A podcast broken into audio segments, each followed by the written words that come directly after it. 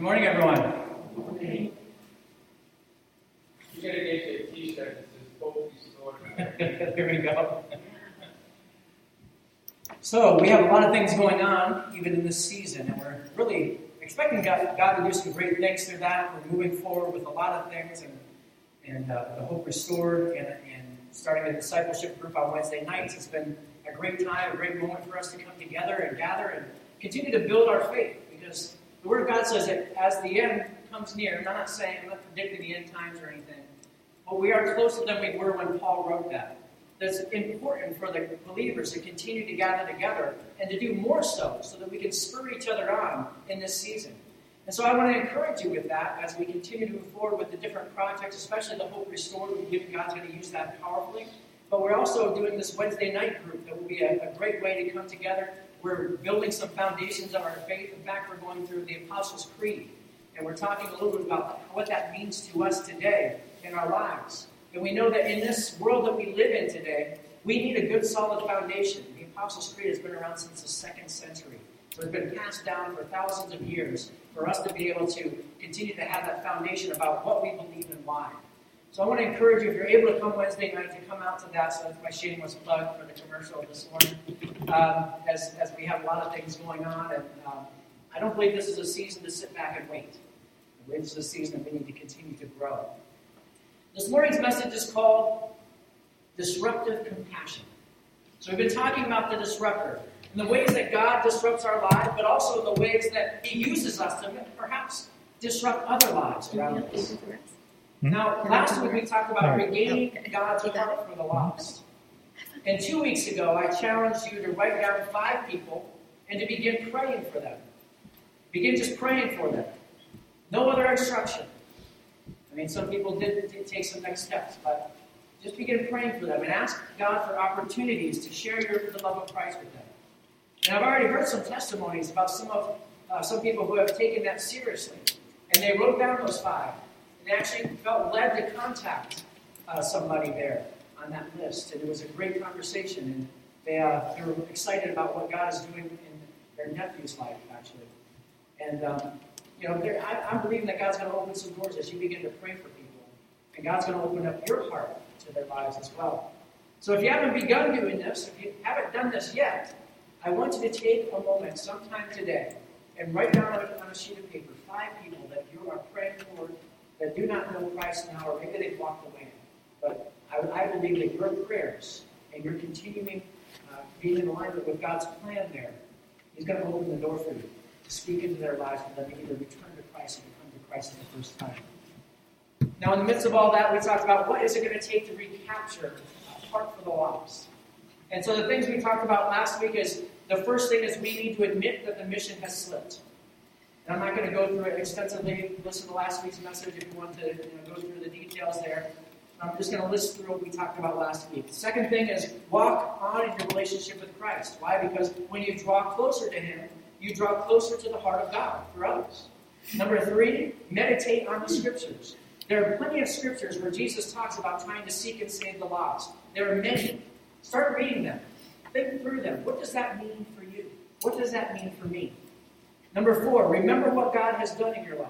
You see, when you remember what He's done for you, you get excited about sharing that with somebody else because you believe that God can do that for them too. It may be different, and God may use you differently, but it can happen. Number five, spend time with followers of Christ. That's where we build each other up. That's where we encourage each other. And the, the scripture even talks about spurring one another on to good deeds and good works. We need that in the world that we live in today because there's so much negativity around us. And I said I wasn't going to say a whole lot about this, but here I go. Uh, number, number six, get in the game. You know, just just begin, dude. Start somewhere. Everything starts with one step, doesn't it? you don't have to worry about leading thousands or hundreds. Start with one. Start with five, and begin praying for them. And then number seven, listen to what God is saying to you. You know, the, the testimony that I heard was someone who, who began praying for her five, and she sensed God speaking to her to call that nephew. And that nephew was just in a moment of receiving. He wanted to receive. He heard what was said in that moment. So take the opportunity to then listen to what God says, speaks to you as you're praying for them. Because there may be a moment where God lays that person on your heart at at that moment for a very specific. And maybe it's to pray more, maybe it's to contact them, maybe it's to email them or send a card, whatever it may be. God may lay some, something on your heart that's right, that comes right on time for that person to need it. You see, when you put these things into practice, when you begin to think through this, there's no doubt in my mind that God will begin to open up doors for you to be able to share your faith with other people as you begin focusing your prayer in on them and believing that God's going to give you those opportunities. And you know what else that does when you begin to pray for that? Your antenna goes up and you sense those opportunities. So today I'm going to talk about disruptive compassion, first of all, for the lost. Now, compassion is a sympathetic pity and concern for the sufferings or the misfortunes of others. So that's what we think about when we think about compassion. Last week we talked about the lost sheep, the lost coin, the lost son. And the week before that we talked about a man, a man named Zacchaeus who was not a very popular character because he was a tax collector. And some of you probably hate him even more after knowing that. but then there's this other story in Scripture that also talks about another tax collector named Levi, who is also known as Matthew. So here we have two tax collectors that Jesus has ministered to, and their lives has changed. And here Jesus is hanging out again with tax collectors. People who are just like Zacchaeus, and people who are just like Levi. And what really captured my attention this week, reading this in Mark chapter 2, I want to read just verse 17 to you. It says, When Jesus heard this, so this is after everybody was complaining that, again, he's hanging out with the tax collectors again. There's this Jesus guy hanging out with all the horrible sinners. Mark 2.17, it says, When Jesus heard this, he told them, Healthy people don't need a doctor. Sick people do. I have come to call not those who think they are righteous, but those who know they are sinners. Just meditate on that for a moment. Think about that for a moment. What Jesus is saying to these religious elite, that people who said you should be hanging out with people like that. My question this morning, and I'm going to challenge us all with, is do you see life and people through the eyes of a judge or the eyes of a doctor? Do you see people through the eyes of a judge or the eyes, the eyes of a doctor? Because how you answer that question reveals your level of compassion. Do you see people as lost with no hope, or do you see them as people in need of healing? That's what disruptive compassion is about. Disruptive compassion is a compassion that can change the direction of a life. Compassion opens the door to the gospel of Jesus Christ. And when you show compassion, you earn the right to speak the truth. So let's suppose this morning that you're on your way to work each morning and you usually stop at Dunkin's. America runs on Dunkin's, right? On most mornings, it's kind of the same crew there behind the counter, and a lot of times it's even some of the same customers. And one person really sticks out to you because of the way that they're dressed black hair, black clothes, knee-high boots, black fingernails, black lipstick, piercings in the nose, lips, ears, eyebrows, and scattered tattoos. Now, she doesn't make much eye contact with other people. In fact, she usually comes down with her face, head down. Should you try to be friendly? Should you move toward greeting her each morning? Learn about maybe parts of her life? How do you take an opportunity or take one small step to move into her world just for a moment. Isn't that what Jesus would do? Maybe you make a comment one day about how they probably already know your orders because you're in there every day. Time you walk in the door. Or a couple of days later, maybe ask her what her name is and tell her what yours is. She misses a few days, maybe you can say, I hope you are sick. But why move into her world? Because through the eyes of the doctor, you see a hurt that God can heal. See, you can take that same person, you can judge them through the eyes of a judge, and make certain assumptions about them based on their dress. But when you look through the eyes of a doctor, you see somebody maybe with some anger, maybe some alienation. Maybe it's because of abuse from a stepfather, or brother, or a boyfriend, family member. But you see the heaviness, the sadness. With the eyes of a doctor, you see the hurt that only God can. You can choose to look through the eyes of a judge based on appearance, or through the eyes of a doctor, seeing someone in need of healing. It sounds like exactly what Jesus said in Mark 2.17. Healthy people don't need a doctor. Sick people do. I've come to call those who, not those who think they are righteous, but those who know they are sinners. This is disruptive. There's another example of disruptive compassion in Luke chapter 8, verses 42 to 48.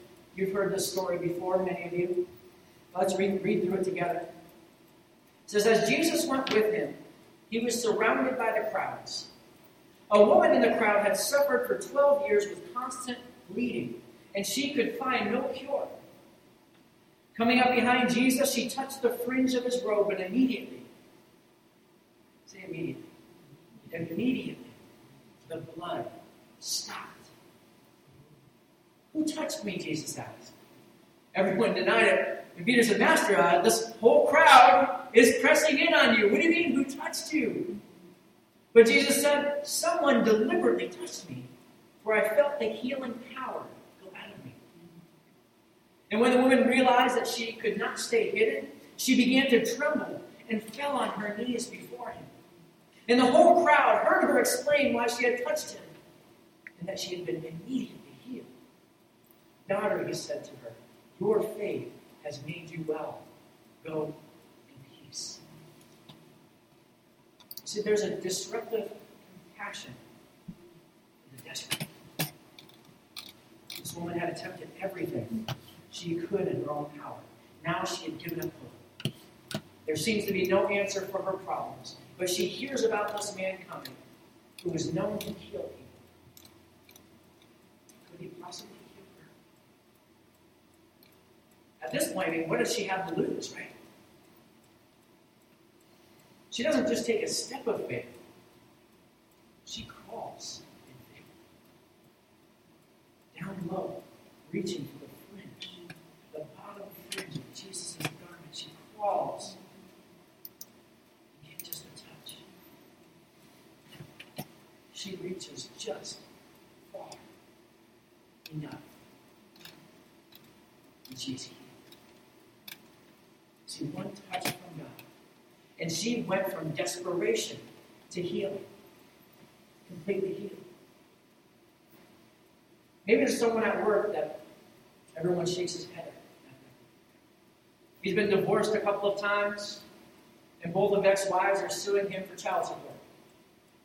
He's a deadbeat dad and way behind on his child support, sending them just a little bit every so often. He's been living with another woman and her small child, and a couple of weeks ago, he got in trouble for some abuse there in that situation. She called the police. He spent a couple of nights in jail and she kicked him out. Now she has a restraining order. He's currently living in one of those cheap motels that runs by the month. Nobody talks much to him because he's too quick to complain about everybody's taking advantage of him, everybody's pushing his buttons, everybody's squeezing him dry. Now you've often wondered about being nice. Maybe, maybe you should ask him for lunch one day. Should you invite him along one day? What would it look like to move into his world just for a moment? Go to lunch with him. Or to talk to him about where he's what he's going through. Or maybe just, you know, most guys, you could just ask him, uh, I've been watching the playoffs. Who are you cheering for for the Super Bowl? Why move into his world? Why try to find that common that commonality? Because with the eyes of a doctor, you see a hurt that God can heal. You see a life that can be turned around. You see bitterness at life. You see failing relationships, blaming others instead of knowing how to change himself.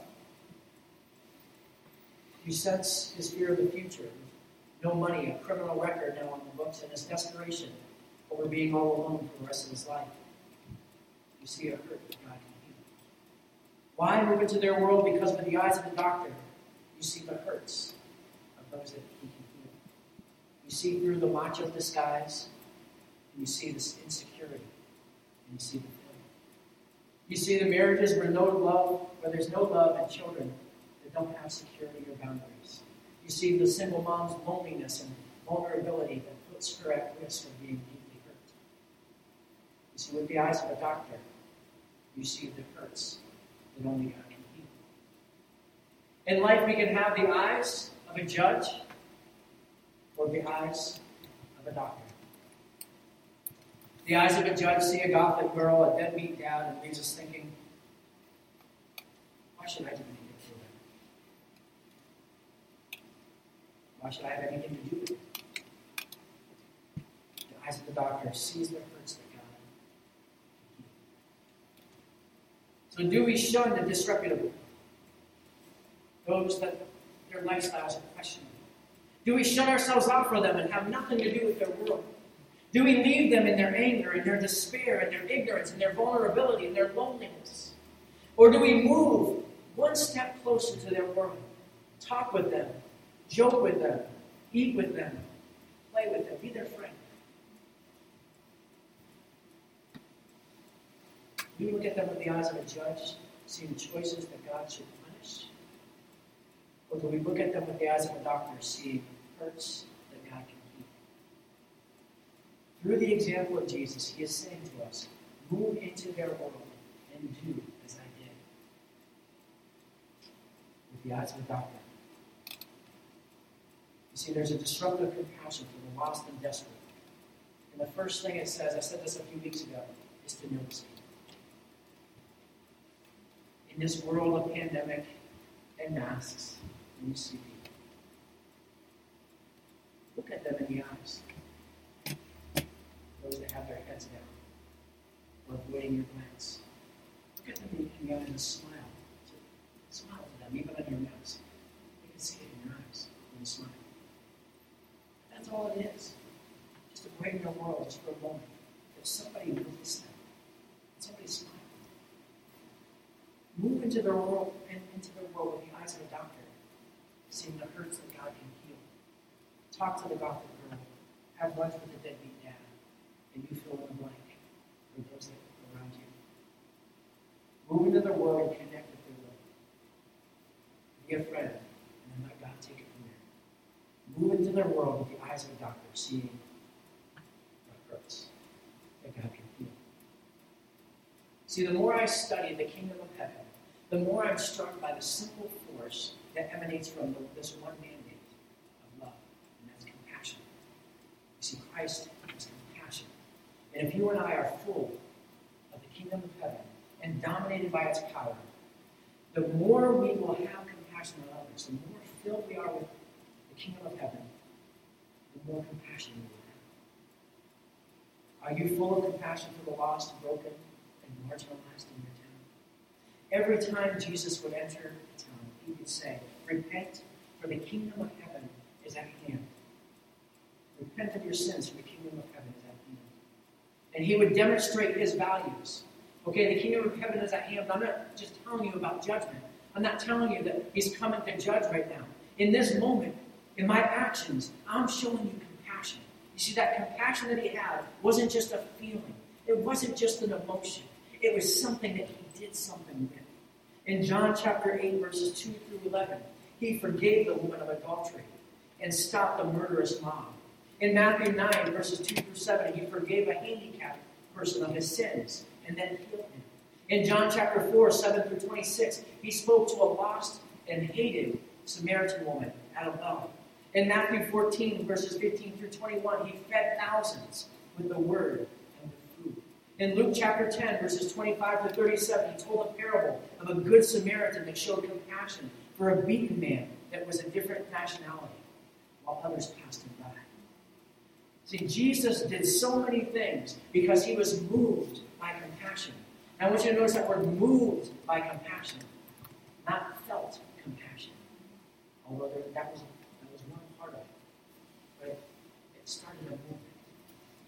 Mark 6:34, Jesus had compassion on the people because they were like sheep without a shepherd.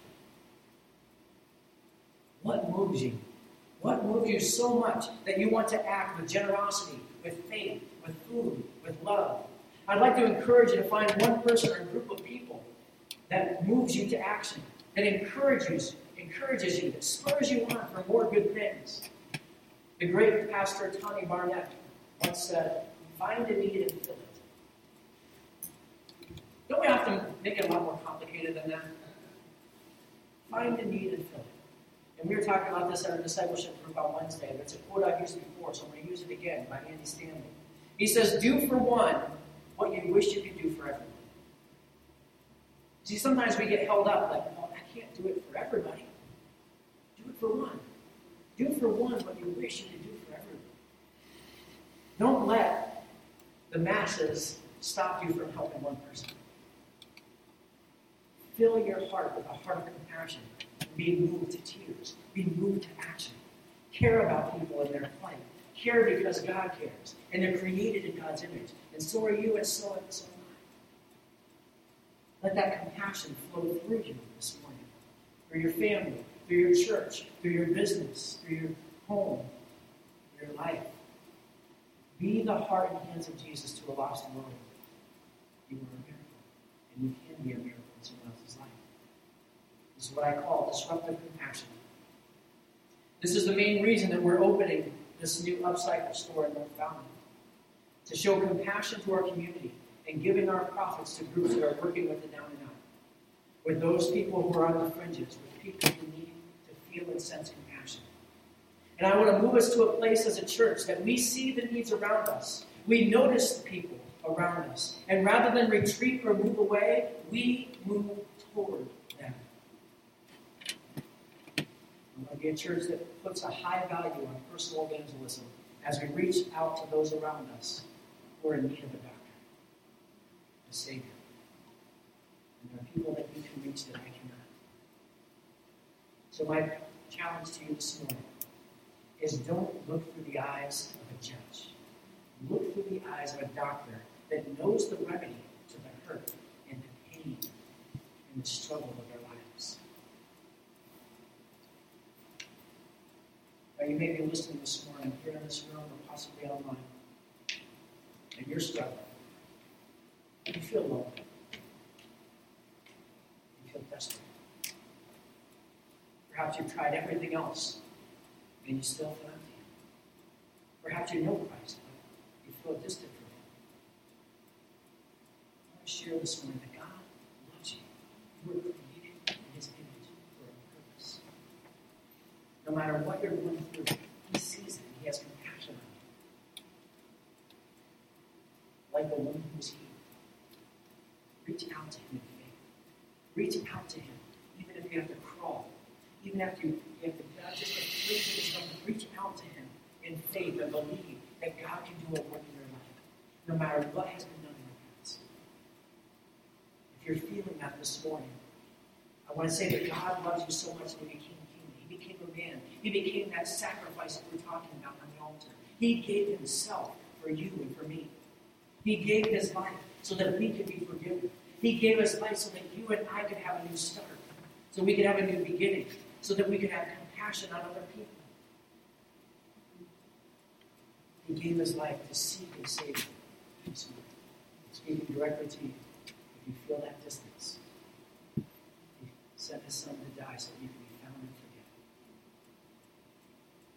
If you'd like to take that first step with Jesus this morning, or maybe you'd like to recommit your life to Jesus. Maybe you're challenged this morning. You're saying, Lord, I know that you're calling me to something more than where I'm at today. I know that there are people in my life, maybe there's five, that I'm going to begin praying for. I know, Lord, that there's people in my life that I know need to sense and feel your compassion through me. Going to challenge you this morning to continue that prayer and say, God, help me to notice people. Help me to notice situations. Help me to be used by you. This morning, you may want to accept Jesus Christ in your life. Maybe the first time. Maybe recommitting. I'm going to ask you just to say this simple prayer with me. Pray, Lord Jesus, I come before you today recognizing my need for you. Please forgive me of my sin and help me to live my life for you. Help me to follow you all of the days of my life, beginning today. I believe you died for me. I pray, Lord, you come into my life this morning. I pray all these things in Jesus' name. Now, if you said that prayer, maybe you were challenged by today's message. I also want to let you know that there's a first step that you can take. You're now a follower of Christ, and we believe that. You say that prayer and you meant it, that God's going to begin doing a work in your life. But we know this is just the beginning. It's just the first step. What I'd like you to do, if you have a smartphone or a tablet of some kind, or even you have the ability to get online, is go. Now, an app, free app called YouVersion. And you look up in the devotionals first steps for new believers. That's a good place for you to begin, growing in your faith. And going to encourage you, if you're local, to stop by on Sundays at 10 o'clock over here. Or if you're not local, find a church in your area. I'm going to have everyone this morning stand with me as I read one more passage to challenge us as we leave this place this morning. And it's from Luke chapter 10, verses 30 through 37. It answers the question Who is my neighbor? Jesus replied with a story. A Jewish man was traveling from Jerusalem down to Jericho, and he was attacked by bandits. They stripped him of his clothes, beat him up, and left him half dead beside the road. And by chance, a priest came along. But when he saw the man lying there, he crossed by on the other side of the road and passed him by. A temple assistant walked over and looked at him lying there, but he also passed by on the other side. Then the despised Samaritan came along, and when he saw the man, he felt compassion. And going over, him, over to him, the Samaritan soothed his wounds with olive oil and wine and bandaged them. And then he put the man on his own donkey and took him to the inn where they could take care of him. The next day he handed the innkeeper two silver coins, telling him, Take care of this man. If his bill runs higher than this, I'll pay you the next time I'm here. Now, which of these three would you say was a neighbor to the man who was attacked by bandits? Jesus asked. The man replied, The one who showed him mercy. Then Jesus said, Yes, now go and do the same. My challenge to you this morning is the same challenge that Jesus gave. Go and do same. See people through the eyes of the doctor, not the eyes of the judge. God bless you.